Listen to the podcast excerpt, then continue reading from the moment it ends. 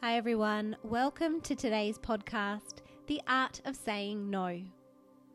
How many times have you agreed to help someone when you were already pushed too thin? How many times did you say yes to something when you knew that you would be overcommitting? How many times were you made to feel pressured to say yes when you really should have said no? If this all sounds too familiar, you're not alone. We've all been there and experienced these very scenarios. The key is to know when you need to draw the line the line that gives you back your voice and your power. So let's learn to say no. Does the thought of saying no to people scare you? Does it make you feel like you're not a good enough person? Or does it hurt you to think that you might be letting someone down? There are so many reasons why we say yes to things when we really should be saying no. But why we say yes usually comes down to one key factor. We fear the other person will feel rejected and take it personally. So, out of fear of hurting another, we then take on more than we could or should commit to. You see, when we agree to do things that we really don't want to do or have the time to do, we pay a very high price. Our stress levels increase, our energy lowers, resentment starts to build, our self esteem can start to plummet. Yet, on the other hand, when we say yes and we really mean it, we end up giving our full effort, energy, motivation, and creativity. See the difference? It's so important to be able to say no so you feel empowered while still maintaining your relationships with others. Saying no helps you establish healthy boundaries and enables others to have clarity about what they can and cannot expect from you. Saying no to a friend, a co worker, partner, child, or even a client doesn't make you less of a good person. It doesn't mean you don't have a kind heart. It simply means self care is a priority and you have boundaries which are in place and need to be respected. So I ask you this question When was the last time you said no to someone or something without feeling guilty? For many of us, guilt kicks in when the fear of hurting the other person becomes greater than the benefits of saying no. But there are benefits of saying no. The first of those is that it allows us more time, more time to do things that are really important to us. You see, when we create time to do things which truly matter, we feel satisfied. And by saying no to one thing means that we're actually saying yes to another. So each time you say no to something, you are simultaneously saying yes to something else. How? Well, each time you respectfully decline attending an event or you're unable to help out when you normally would, it means that you just said yes to using your time for something that is truly important to you. And it doesn't need to be doing anything extravagant. This could simply mean benefiting from more sleep, going to the gym, an evening of chilling on the couch watching Netflix, or even spending time with loved ones. And I want you to know that you deserve to put your own needs at the center of your life because you are so worth it. And I understand that this can feel quite challenging, especially when your needs conflict with those of someone that you care deeply about. And that's why finding the right balance is important. It's not about saying no all the time. Rather, it's about saying no when you feel like you can't or don't want to say yes. Feel what's right rather than allowing your mouth to simply respond with a yes as though it's on autopilot. While prioritizing your own needs over those of someone else might sound selfish to you at first, it is actually a profound act of self care. Another benefit of saying no is that over time you begin to reclaim your voice and your power. The act of committing to your needs over the needs of others reminds you that you are the most important person in your life. Learning how to say no is an essential ingredient to self care, and setting healthy boundaries will help you have the physical and emotional reserve to continue to care for others without losing yourself in the process. The saying goes, How can you pour from an empty cup? Well, the truth is, you can't. You can't take care of others if you're not taking care of yourself. And if you are someone who is accustomed to taking care of others, it might feel extra hard to even begin to imagine how to say no.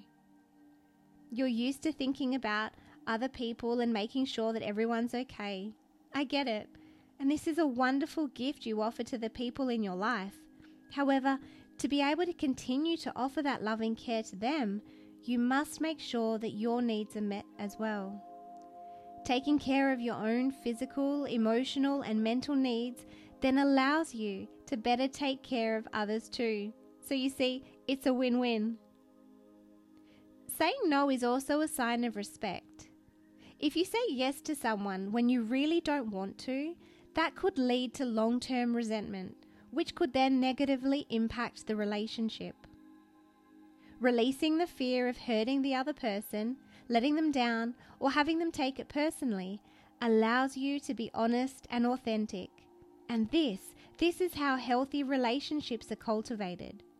This indicates respect for yourself and respect for the other person. And you're also modeling the behavior and setting example for others in your life.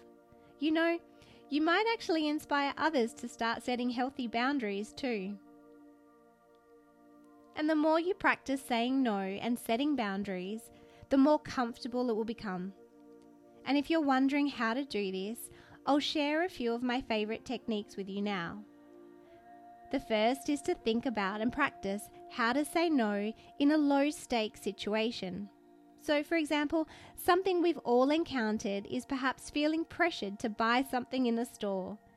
Maybe we engaged in conversation with a salesperson or we found common ground. Maybe they complimented us on something and the next minute we feel obliged to buy from them. Why? So we don't offend them. You can tell that this is a scenario that I've experienced personally many times. So begin by practicing declining something a salesperson is selling to you next time. And with time, your comfort and confidence will grow, and you'll be more likely to say no in a higher stake situation. For instance, when a loved one asks you to help them with something that you just don't feel you have the capacity to take on. Or a friend when they invite you somewhere that you really don't want to go. You can work your way up to saying things like, I'd really love to help you with that. However, the time you've suggested doesn't suit me. I can give you a hand on this other day if that'll help. Or even something like, Thank you so much for the invitation. I've actually got a self care day that day, so you'll have to tell me all about it. Remember, with every conversation, your delivery is key. It's not what you say, it's how you say it that really matters. And on a metaphysical level, there are so many benefits that come with finding your voice and your power. Speaking up and saying no can often be an empowering first step toward healing. No longer are words and emotions being held in, they're leaving your physical body, allowing for stagnant energy to be removed. I mean, how much lighter do you feel when you speak truthfully and wholeheartedly? Have you ever noticed that you might bite your tongue? Literally. I find this usually happens to me when I'm pushing my words down or not expressing the whole truth. Another thing I tend to do is I bite my lip more toward the inside of my mouth. And some people cough or clear their throat. These are intrinsic habits that can force down some of the words that actually want to be expressed. And when we stop these from happening, well, this can lead to all sorts of ailments like sore throats, thyroid issues, mouth ulcers, tooth problems, respiratory illnesses, so many more. Can you can you hear? Then I actually had to just keep swallowing. Um, it's probably my own thing as I'm I'm even expressing this with you now. Um, but I know personally that when I came down with two bouts of viral laryngitis, it was simply because I had been holding on to so many things. I wasn't speaking up, I was agreeing to way too much. And it took me two stints, two stints of viral laryngitis to make the connection. But eventually I got there. And from that moment on, I've consistently been conscious of saying no when I feel I need to. And sometimes it's not even about saying no, it's about expressing what you've been holding on to that no longer serves a higher purpose. Over the years, I've worked with so many clients to clear emotional and energetic blockages that sit in the throat chakra. And more often than not, two words come up above all others fear and guilt. So if you've been feeling guilty about something, or there's a fear that something's bothering you and you just haven't felt free enough to express it, it can actually show up like a knot in your throat. Sometimes it can even take your breath away. And clearing out the throat can sometimes mean having some tough, honest conversations with people that you care for dearly. But don't be afraid. Don't let the fear take over. You are able to communicate with ease and grace. These old words don't need to sit in your throat and they don't need to make you sick, either physically or emotionally, any longer. It takes courage, but you can share something deep and personal that you've kept to yourself all this time. And if you don't yet feel ready to speak the words, you can begin with writing them down. Writing is an amazing healer and a great way for you to speak up and share in a totally safe environment.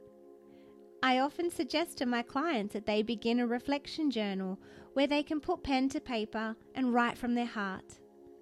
You can even try automatic writing, which is a practice in which you just allow a stream of consciousness to flow out of your head. It's amazing the conversations you can have when you get them out of your head and heart and be true to what needs to be said. Sometimes you don't need to give the other person the words that you've written, as it's simply the act of releasing them that promotes the healing.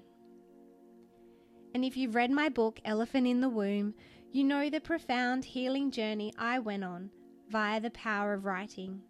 For so long, I held on to emotions and experiences that were too difficult, too painful to articulate.